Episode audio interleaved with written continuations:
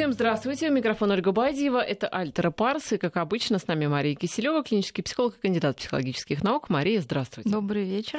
Я бы хотела сегодня оттолкнуться от событий, которые были на этой неделе э, не очень таких приятных э, в э, школе Шадринска в Курганской области. Там произошла стрельба. Ученица седьмого класса принесла в школу пневматику и обстреляла своих одноклассников. Причем довольно в циничной манере. Она просто вот вошла в класс и начала расстреливать своих там, э, э, ну, друзей, не друзей уж, я не знаю, ну, детей, которые с ней, с ней учатся в, одной, в одном классе. Причем к э, одному мальчику она подошла близко и поста- пистолет подставила чуть ли не к виску. То есть это какие-то вообще просто голливудские события.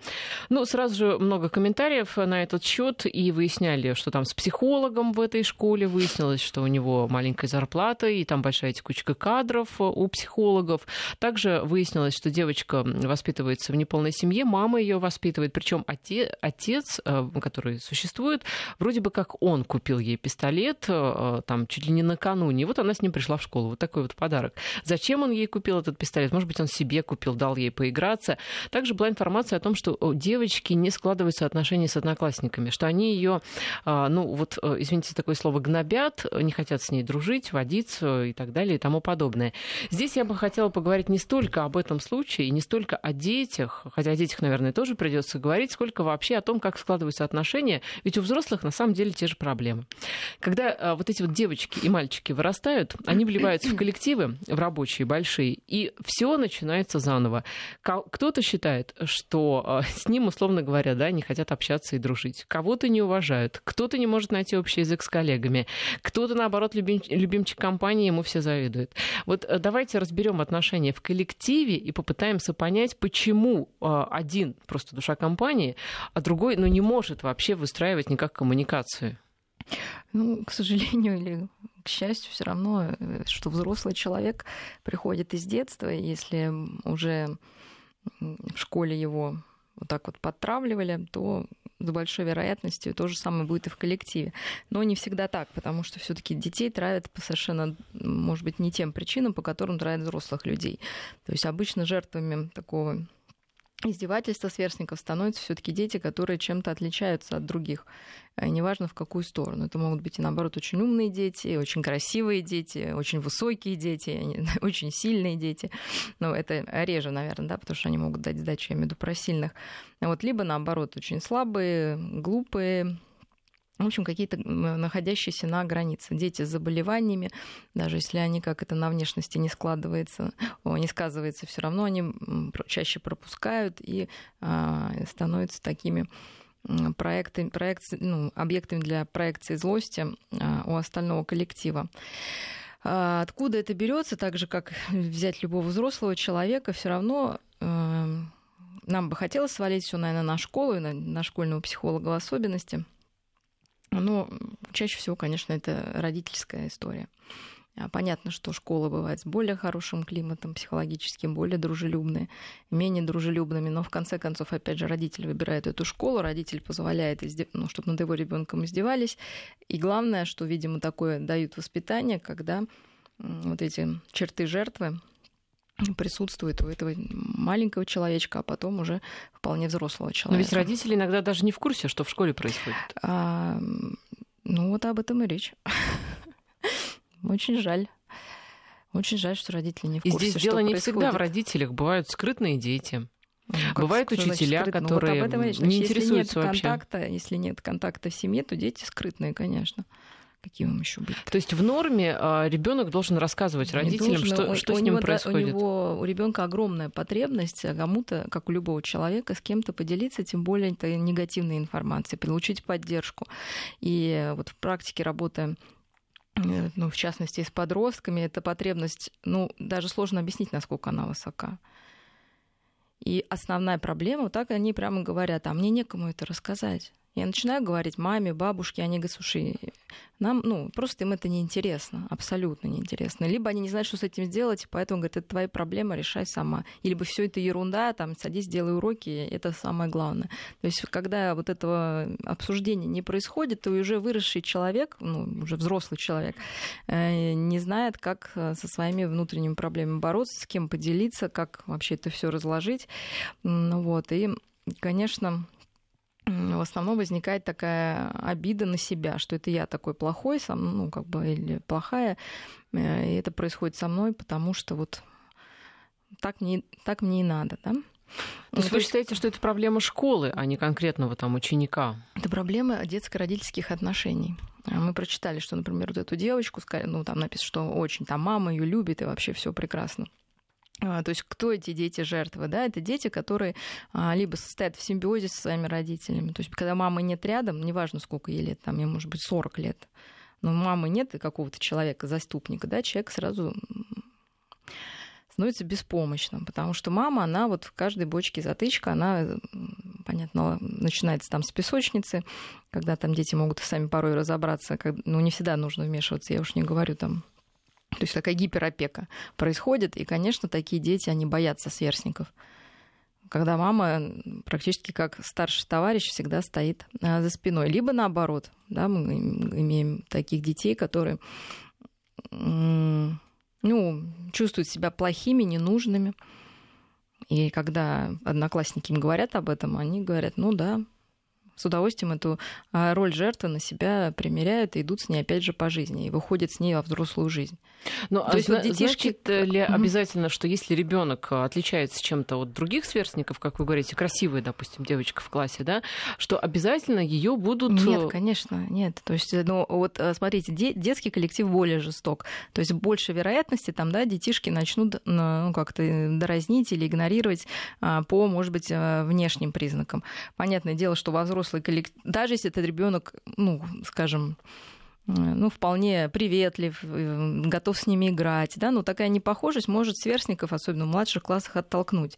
Понятное дело, что вы, если этот человечек, ну, в принципе, имеет и поддержку, и родители ему где-то должны, конечно же, объяснить, с чем связано такое игнорирование, то понятно, что если он а придет что родитель должен или... сказать, ну вот, э, ну, да, допустим, ты, Катя, не, вот... надо обманывать, конечно. Но они Ребенок... тебе завидуют, ты красивый, и они тебе завидуют. Да, так объяснять? конечно. Прям а так в основном объяснять. всегда происходит очень много из-за зависти. Конечно. Как так объяснять, что Бывают такие случаи, когда люди завидуют или наоборот, что ты кажешься им не таким, и дети не знают, как себя вести. Прояви ведь... первую инициативу, конечно, мы объясняем, а как, а из-за чего, собственно, могут травить там красивого ребенка. А не возникнет ли в голове у ребенка формула, что надо быть как все, тогда никто не будет обижать? Ну, нет, ну мы же при этом говорим, что хорошо, что ты такое. Вот. То есть нужно поддерживать ну, вот это конечно, отличие. Но, но если это отличие, ну, хорошее отличие, да, назовем. То есть, если ребенок, например, хорошо учится, вот, или что-то у него какие-то там выдающиеся условия. То есть мы должны прививать детям, что все разные, все имеют право на э, любовь, поддержку, внимание, на то, чтобы с ними играли. Но это с одной стороны. Но с другой стороны, ты не обязан всем нравиться. Потому что действительно мы очень часто, ну и мы сами взрослые, хотим нравиться всем, мы хотим быть хороши для всех. Если кому-то мы не нравимся, какая-то прям трагедия. Это их проблемы, как говорится. Вот, а по большому счету это, ну, знаете, как говорится, я не, что там, не червонец, чтобы всем нравится. Я не рубль, да, да, чтобы всем нравится. нравится. Вот, а детишки хотят, и как-то часто родители а, этому тоже потакают, потому что, ну, может, какие-то свои там проблемы были у них. Но вот вы говорите, что хорошие... Я имею в виду, что да. ну, в итоге вот эти дети, которые именно имели физическое некое отличие, конечно, придя в коллектив, скорее всего, не будут сталкиваться с, ну, с, с травлей, да, или с каким-то изгойством. Ну, потому что дети не очень еще маленькие понимают, да, почему этот мальчик такой молчаливый, или почему эта ну, девочка ну, потому такая... что взрослые знают правила этикета, да. Вот, а взрослые, да, то есть уже будет, ну, естественно, значительно все это проще. А самый сложный случай составляют дети без особенностей, которых травят, и они тоже есть такие. Вот они как бы вот вроде обыкновенный ребенок. То есть таких прям маргинальных отличий нет, но у него есть психологическая вот эта жертвенная история, а, которая с ним пройдет, скорее всего, по жизни. То есть это когда, вот я говорю, доминантный родитель, который полностью подавляет личность ребенка и не позволяет ему чувствовать себя, первой, отдельной личностью, второй, сильной личностью, третьей, достойной личностью, чтобы а, влиться в коллектив на, ну, скажем, на общих правах. Ну вот вы отметили, что если ребенка травит за каких-то позитивных его отличий, там красоты, либо может он там спортивный, сильный, окей, мы поддерживаем. Но если ребенок, допустим, полный, его травят, Мы же не будем говорить, ну вот ты особенный, это хорошо. Нет, ну мы все равно объясняем, да, что деткам странно, ну что, ну а что, вот как вы себе представляете разговор с э, ребенком? Они же не дебилы дети, да, они все понимают. Ну что, не понимают, что он пол, полненький. Конечно, он понимает, но он не слепой. И если еще родители будут делать вид, то есть в классе ему все говорят, там, ты толстый, да, а родители скажут, нет, ты стройный. Ну, знаете, тогда это совсем тяжелая история. Ну, это тяжело для ребенка. Если История. родители Во... еще полнее, то они могут вот, такое то сказать. Есть, э, ну, конечно, можно там до абсурда все доводить, но тем не менее обсуждать нужно честно а, все проблемы. Часто дети, ну, кто становится, да, вот если взять какие-то особенности, хвостуны становятся. Вот, так надо разобраться с ребенком. Почему ты считаешь, просто сесть и поговорить, как ты считаешь, почему тебя травят? Да? Вот что ты делаешь не так? Мы знаем кучу примеров, и я вижу детишек даже с синдромами с разными, но они настолько отличаются от других, с прекрасной самооценкой и дружат со всеми. Им даже в голову не приходит, что они не такие, ну, как бы они понимают, что они не такие, и что? Они чувствуют себя абсолютно достойными дружбы, и они имеют этих друзей, они имеют интересы какие-то который делает их интересными в глазах других детей. И, конечно, это родители. Я скажу, кто первый вообще начинает издеваться над ребенком? Ну, мама начинает издеваться. Каким вы, образом? Ну, вот я самым простым. Приходит ребенок даже вот на прием к психологу. Даешь какое-то там ну, задание ребенку. И все, дальше можно вот просто никаких вопросов маме не задавать об отношениях, ничего не нужно, да, никакого психоанализа и Фрейда. Потому что мама вот делится, мама нормальная. Вот сидит ребенок, он знает, не знает, она сидит. Да, молчит, как бы, ну, в контакте, она может его подбодрить, сказать, там, Ванюш, постарайся, там, вот какой-то контакт может помочь наладить там, с психологом. Другая мама начинает тайком подсказывать. Вот зачем а, подсказывает, они сами пришли, да, чтобы узнать свою проблему. Зачем она подсказывает? Она унижает этим самым ребенка, да, показывает, что он ну, слабый, сам не справится. И, и ребенок понимает, да, что он слабый, то есть он себя не, ну, не ощущает каким-то полноценным. Но еще больше мне нравится. Ну вот смотрите, вы же видите какой. Я же так и думала. Я так и думала, лоботряс. Что ты сидишь, давай. Да. И вот, ну, нет слов. И знаете, когда этого ребенка, ну, в тестировании психологическом, ну, в таком, как бы, когда мы какие-то задания даем детям, мы вообще никак, мы ничего плохого не говорим. Да? Ну, не справился, мы просто переходим к следующему, да, какому-то этапу. То есть, ну, если надо, мы разбираем там, для чего-то нам это надо, но мы не говорим там, вот это ты сделал правильно, это ты сделал неправильно, вот, ну, как учитель. И, естественно, опираемся на хорошие. Когда эти детям просто говорят, «А, слушай, смотри, молодец, ты вот это сделал, ты такой... Ну, дети расцветают Просто вот они смотрят, они не верят своим ушам. Но мы не просто говорим, что ты классный, да, мы говорим, ты вот это сделал, ты, у тебя здорово получилось. Ну, не умеешь рисовать? Не, я, я, я, например, вообще сама не умею рисовать. Я говорю, ну, не умеешь, я тоже не умею. И что? Вот, а мама хочет, чтобы он умел все. И вот это начинается дома. Кто страдает? Почему ребенок ощущает себя не таким, как все? Да потому что мама его считает не таким, как ей хотелось бы. И она начинает ему все это, ну, понимаете, да, Внушать, вот скажем, говоря. Э, ну, открыто, либо бессознательно, да, вот потому что ее трясет прямо от него.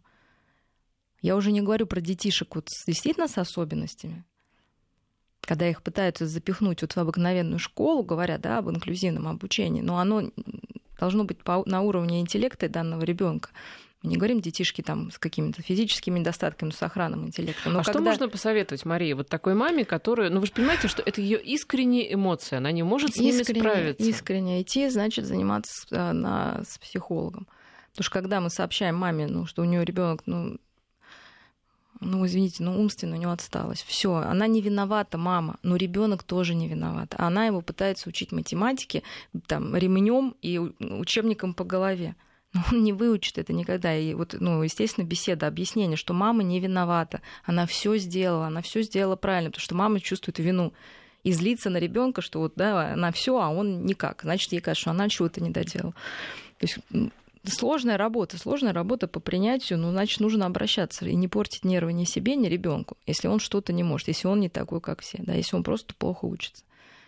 Но ну, я просто боюсь, Потому что, что у нас защищают, да, не ребенка, то есть я еще раз говорю, что первое начинается в семье, вот это, да, ребенка унижают даже здорового могут, да, из серии там «я так и знала», «вечно ты», там, вот ты такой секой. Второе, естественно, учитель. Вы знаете, да, что треть гнобение, как говорится, да, это от учителя, особенно в начальных классах. Ну, они унижают детей. Дети, естественно, класс подхватывает, подхватывает моментально это. И все, вот у вас уже э, жертва нашлась. То есть пока мы, взрослые, не научимся, во-первых, друг к другу относиться, да, наверное, более уважительно, и к детям, и понимать, что это дети – и что не стыдно там, что у тебя ребенок такой. Это не стыдно. Я боюсь просто, что семьи, у которых а, такие проблемы, я думаю, что таких немало семей в регионах, в том числе, у них нет а, возможности, там, у кого-то материальной, у кого-то физической, ходить к психологу и разбираться с этими проблемами. Ну, сейчас психологи есть э, действительно, наверное, уже везде бесплатные, потому что все-таки это входит там в медицинское э, обслуживание. А, но тогда мы просто вот то, что я сказала, принимаем, читаем литературу, что это невозможно. Да? Я говорю, ну вы же не можете, если у ребенка не было было ноги. Вы не можете заставить его прыгать на двух ногах. Ну, а он не может это делать. Каждый свое что-то не может делать. Кто-то рисовать не может, кто-то петь не может, кто-то не может просто сидеть. Вот дети с, с гиперактивностью. Мы, ну, просто до смешного, но мы даже все понимаем. Мы говорим, слушай, ну посиди. Он говорит, я не могу. Да, ну не может он. Ну что, давайте его какими-то транквилизаторами, или я говорю, или бить, что с ним делать? То есть, ну, нужно учитывать. Поэтому у учителя, конечно, должно быть железное терпение, индивидуальный подход. Ну и поэтому и класс должен быть все-таки подобран так, чтобы... И хорошая зарплата, чтобы а, вот. иметь стимул а зарплата к этому. ничего, вы же знаете, можно... Специалист хороший, он и за маленькую будет работать, если это его дело, а плохому хоть сколько не заплатил. Но это учитель он... от Бога, так называемый, который, ну... в общем-то, не так много таких. Но все-таки доказано, что от зарплаты реально не зависит, то есть она может чуть-чуть стать лучше. А про психологов отдельная тема. Отдельная тема. У нас квалифицированных кадров, ну, со мной согласятся. Да, мы да? каждый раз да, эту нету, тему поднимаем. Нету, да, нету. Потом, что такое школьный, учить, э, школьный психолог? То, что детям нужен психологический контроль какой-то вот обучающимся, это я сто процентов согласна. Но я считаю, что школьный, учить, школьный психолог не может работать в этой школе. Вот понимаете, да, вот что такое психолог? То есть ему должен прийти человек и рассказать всю подноготную, что Марья Ивановна там такая, там, да, или что мама там выпивает, или там папа ее бьет. Но потом вот этот психолог, у нас, к сожалению, культура очень низкая, да, вот в учительской, ну, с 99% вероятностью это все растрепет. Вот, к сожалению, к сожалению. Может быть, даже не растрепет, да, ну, будем, так скажем, да, хорош, но ребенок будет думать, что растрепет. Поэтому никогда ничего он вот в этом коллективе не будет никому рассказывать. Ну, это действительно нужно быть там от Бога и вообще каким-то там супер нейтральным человеком, и чтобы ребенок это почувствовал, увидел. Поэтому, конечно, я лично считаю, что должна быть психологическая служба там, не знаю, на район, квартал отдельно вынесена.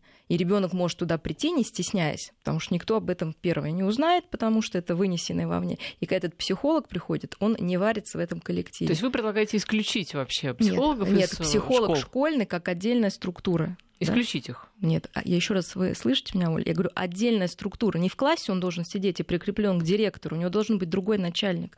Как вы себе представляете психолога под директором, как он, ну, кого он будет защищать? То есть он просто сидит в другом месте. Он, да, это отдельная структура психолога. Но при этом он обслуживает да, конкретную он ходит, школу. Он ходит там, например, у него там пять, каждый день он ходит в какую-то школу, да, и решает эту проблему. Но он не, не варится в собственном соку в, с этими, ну, с, с коллективом педагогическим. Потому что иначе очень сложно э, выстраивать нейтральные отношения да, с этим коллективом. Он же сам психолог же не будет как изгой ходить и ни с кем там не дружить, не общаться. Ну, согласна, да? То есть как вот ну, себя может? То есть психолог — это очень нейтральный такой человек.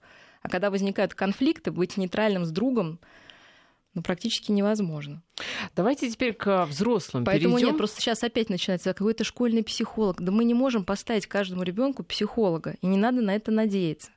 Конечно, что-то психолог увидит, но мы знаем, что и в Штатах, где миллион психологов, тоже случаются такие вещи. И относиться к этому, к сожалению, нужно а, еще и, как знаете, ну, как к стихийному бедствию. Потому что вот так вот предсказать, да, вот что завтра этот человек пойдет и сделает, ну это, ну, это ну, невозможно. Вопрос, что ребенок должен иметь возможность бесплатно не говоря маме, папе и своему классному руководителю, обратиться к какой-то тете или к дяде, которые его поддержат. Но я имею в виду профессиональная психологическая помощь именно. Вот где-то такие центры есть, но многие дети не знают, что они есть.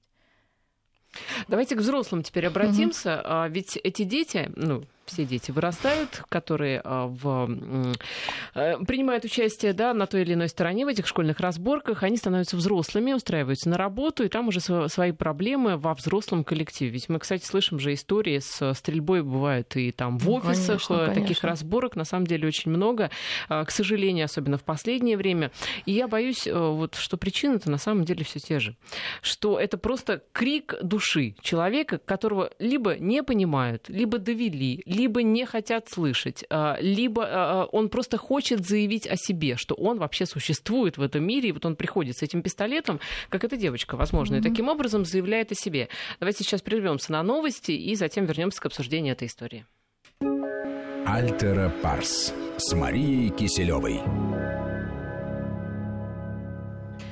Возвращаемся в эфир. Итак, мы хотели поговорить о взрослых. Вот, значит, коллективы взрослые, по сути, это те же самые детские коллективы, только а, с, ну, скажем так, но все-таки там уже припудренные, да, а, моралью. Ну, правила есть, да. есть какая-то культура штабная, и в этом плане проще. Есть тимбилдинги, есть какие-то тренинги сплоченности. В общем-то, Работают, работают на это. И я, по-моему, уже приводила пример, что даже на подводной лодке там у них теперь э, проводится месячник, ну, как бы дружбы назовем. Ну да, ну вот чтобы бесконфликтного какого-то существования, это к тому, что там вообще люди самые, наверное, уравновешенные, притертые. И вообще, как выражение, мы с тобой в одной подводной лодке, по идее, люди не должны конфликтовать. Но случается, наверное, всякое и везде.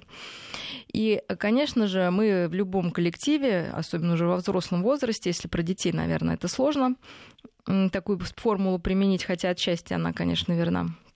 То есть нами делают то, что мы позволяем собой делать. То есть все разговоры о том, что там, Мария Ивановна уходит вовремя, а я ухожу позже всех, потому что мне говорят работать, да, хотя у нас там одна должность и зарплата. А, ну, я считаю, что, конечно, Мария Ивановна молодец. Вот так. Марья Ивановна себя так поставила. Но Марья Ивановна делает то, что и положено делать. А почему вы не можете сказать нет? Это вопрос не к Марье Ивановне, это вопрос к вам. Потому что, опять же, вот это желание и бо... желание быть хорошим, ну, глубинное, э, не то, чтобы быть хорошим, чтобы там получить прибавку, а вот это психологическое, да, желание такое. Вот если я хорошая, меня все любят, меня никто не будет отвергать, опять же, на психологическом таком, на бессознательном даже уровне. Поэтому, ну что, возьму еще себе работу на 4 часа. Вот, а потом такой человек, конечно же, страдает и удивляется, как, как, почему все такие наглые и, ну, как сказать, беспринципные, сделают только то, что им положено, и не больше, и не меньше, как говорится. А я вот такая, ну, и это очень красивый еще образ, да, вот, что такой, опять же, жертвенный. Да? Почему люди любят образ жертвы? Потому что ну, в нем есть такая романтика. Романтика. И такое восхищение, да, такая вот страдальчество такое. Никому, конечно, на самом деле не нужно, кроме этого человека. Вот. Ну, а другие, конечно, это используют. Ну, а что скрывается вот за этим желанием понравиться всем? Ну, неуверенность, конечно. Что если все узнают, что я... Какой? Ну, вот как бы вот такой. Какой? Да, что я не такой хороший. То есть, естественно, а что это все идет такой вот, хороший? смотрите, когда мы маленькие, вот мы очень боимся потерять любовь мамы. Вот, и поэтому стараемся для нее сделать все, да, чтобы вот я хочу быть таким хорошим. Вот. Ну, это идет от того, что, значит, нас, наверное, не принимают с нашими недостатками, слабостями, с нашими желаниями чаще всего. Ну, как бы вообще желать-то не все мы умеем, да. В основном люди даже не знают, чего они хотят. И желаний собственных не имеет часто, да, это такая подстройка. Вот, но это все переходит. И вот этот страх отвержения, просто что вот, вот просто глубинное такое ощущение собственной плохости и э, никчемности, ненужности, если я не, не сделал какой-то подвиг. А эта проблема, она же глубокая, из детства, она как-то корректируется без конечно, психолога. Она, во-первых, она корректирует... Ну, конечно, для начала нужно эм, понять, что это проблема. Вот, ну, чтобы понять, что это проблема, нужно сначала узнать, какую вторичную выгоду вы от этого получаете, ну, психологическую. Может быть, конечно, вы и премию получаете за это, да, но тогда в этом... Ну это... как, допустим, начальство не ругает вообще ни за что, потому что, ну как? Ну вот, то есть дальше мы думаем, мы ведем с собой диалог, ну, тот, который бы мог вести психолог, да? А что будет, если ругать будут, и что? Ну и что, да? Вот ну, вдруг окажется, что я не так вот идеален, как хотелось бы думать моему начальнику. Ну и Марья Ивановна не идеальна, но она забрала сумки и ушла. А я сижу. Вот, Кто-то, может это... быть, боится а, сказать ну, такое твердое слово ну, или нет, твердое нет конечно. коллеге. Вот, ну так э, учитесь говорить нет. Ну что значит учитесь? Ну, Человек не может. Он ну, не может. Может, может. Вот вы говорите, Кому-то если... может, пусть выберет того, кому может. Если одна нога есть, да, то если есть только не, ну, одна нога... мы говорим все таки о людях, да, с какими-то действительно сложными дефектами. А в норме, конечно, человек пусть начнет тренироваться, как говорится, на кошках. То есть Сначала... вы предлагаете на слабых тренироваться? Нет, на тех, кто тоже начинает э, говорить, кто вам может быть более ну, во-первых, чье менее, мнение менее значимо, да, назовем так, да, и наоборот, кто может быть более мягок, да, то есть человек просит, но если ему отказать, в принципе, он ну так, он скорее да, просит, но не требует. Хорошо, да, можно человек сказал человеку. нет, а ему сказали еще более грубое. Да знаешь что, если нет... Да ничего, ну нет, все. Я это не, ну, я не буду это делать, у меня нет возможности, я делаю вот эту работу. Просто это же не значит, что нужно отвечать грубо, по-хамски как-то, или что-то объяснять. Еще самая большая ошибка, что этот человек начинает дальше оправдываться. Хорошо, если не вслух.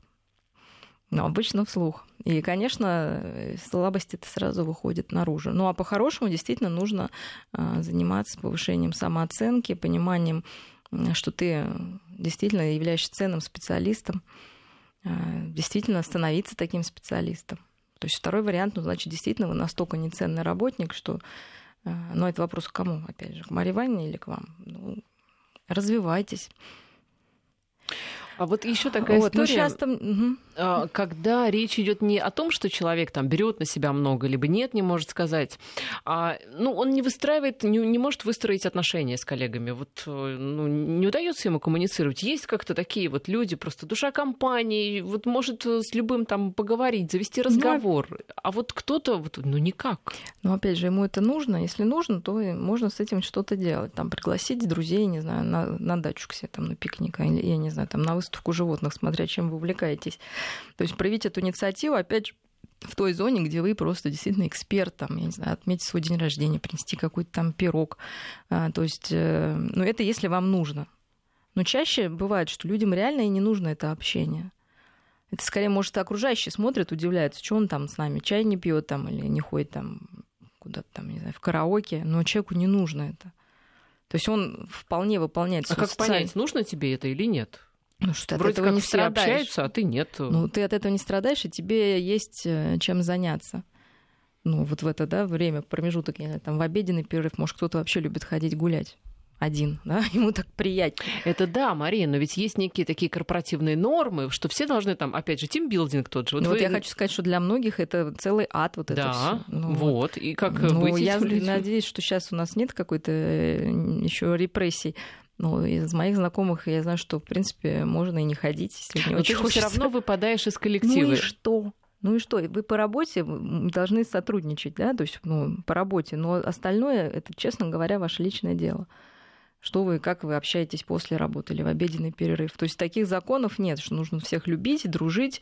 Наоборот, мне кажется, более правильно все-таки на работе делать э, ну, какую-то деловую историю э, но при этом работать на общее дело. То есть для этого, наверное, тимбилдинг нужен не для того, чтобы мы дружили вот, дружбой, а для того, чтобы мы понимали миссию нашего коллектива, да, что мы работаем вот для этого. Если вы ее разделяете, то, собственно, можно тихо разделять ее лежа у себя на диване, ну, придя и работая... Дистанционно разделять. Да, ну, работая действительно на эту идею. А что такое уважение?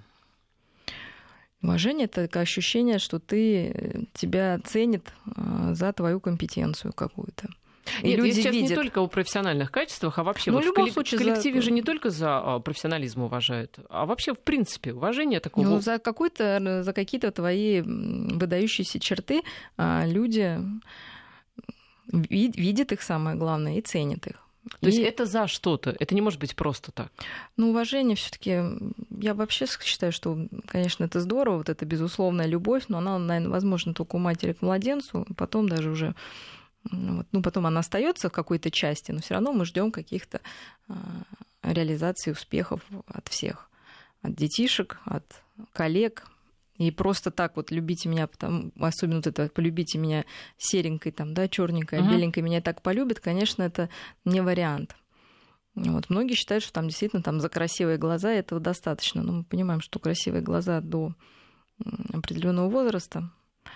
Вот. И если до этого возраста, кроме красивых глаз, ничего нету, и когда пропадут эти красивые глаза, они пропадут да, в какой-то момент, Конечно, будет очень ну, тяжело. Если, жизни. Э, если сотрудник чувствует, что уважение как-то маловато со стороны коллег, э, то что он может сделать? Ну, я думаю, что, знаете, он сам себя не уважает. Вот еще такое, это всегда замкнутая история. Просто вы себя уважаете, нужно спросить, и за что? И если вы четко понимаете, за то, что я там...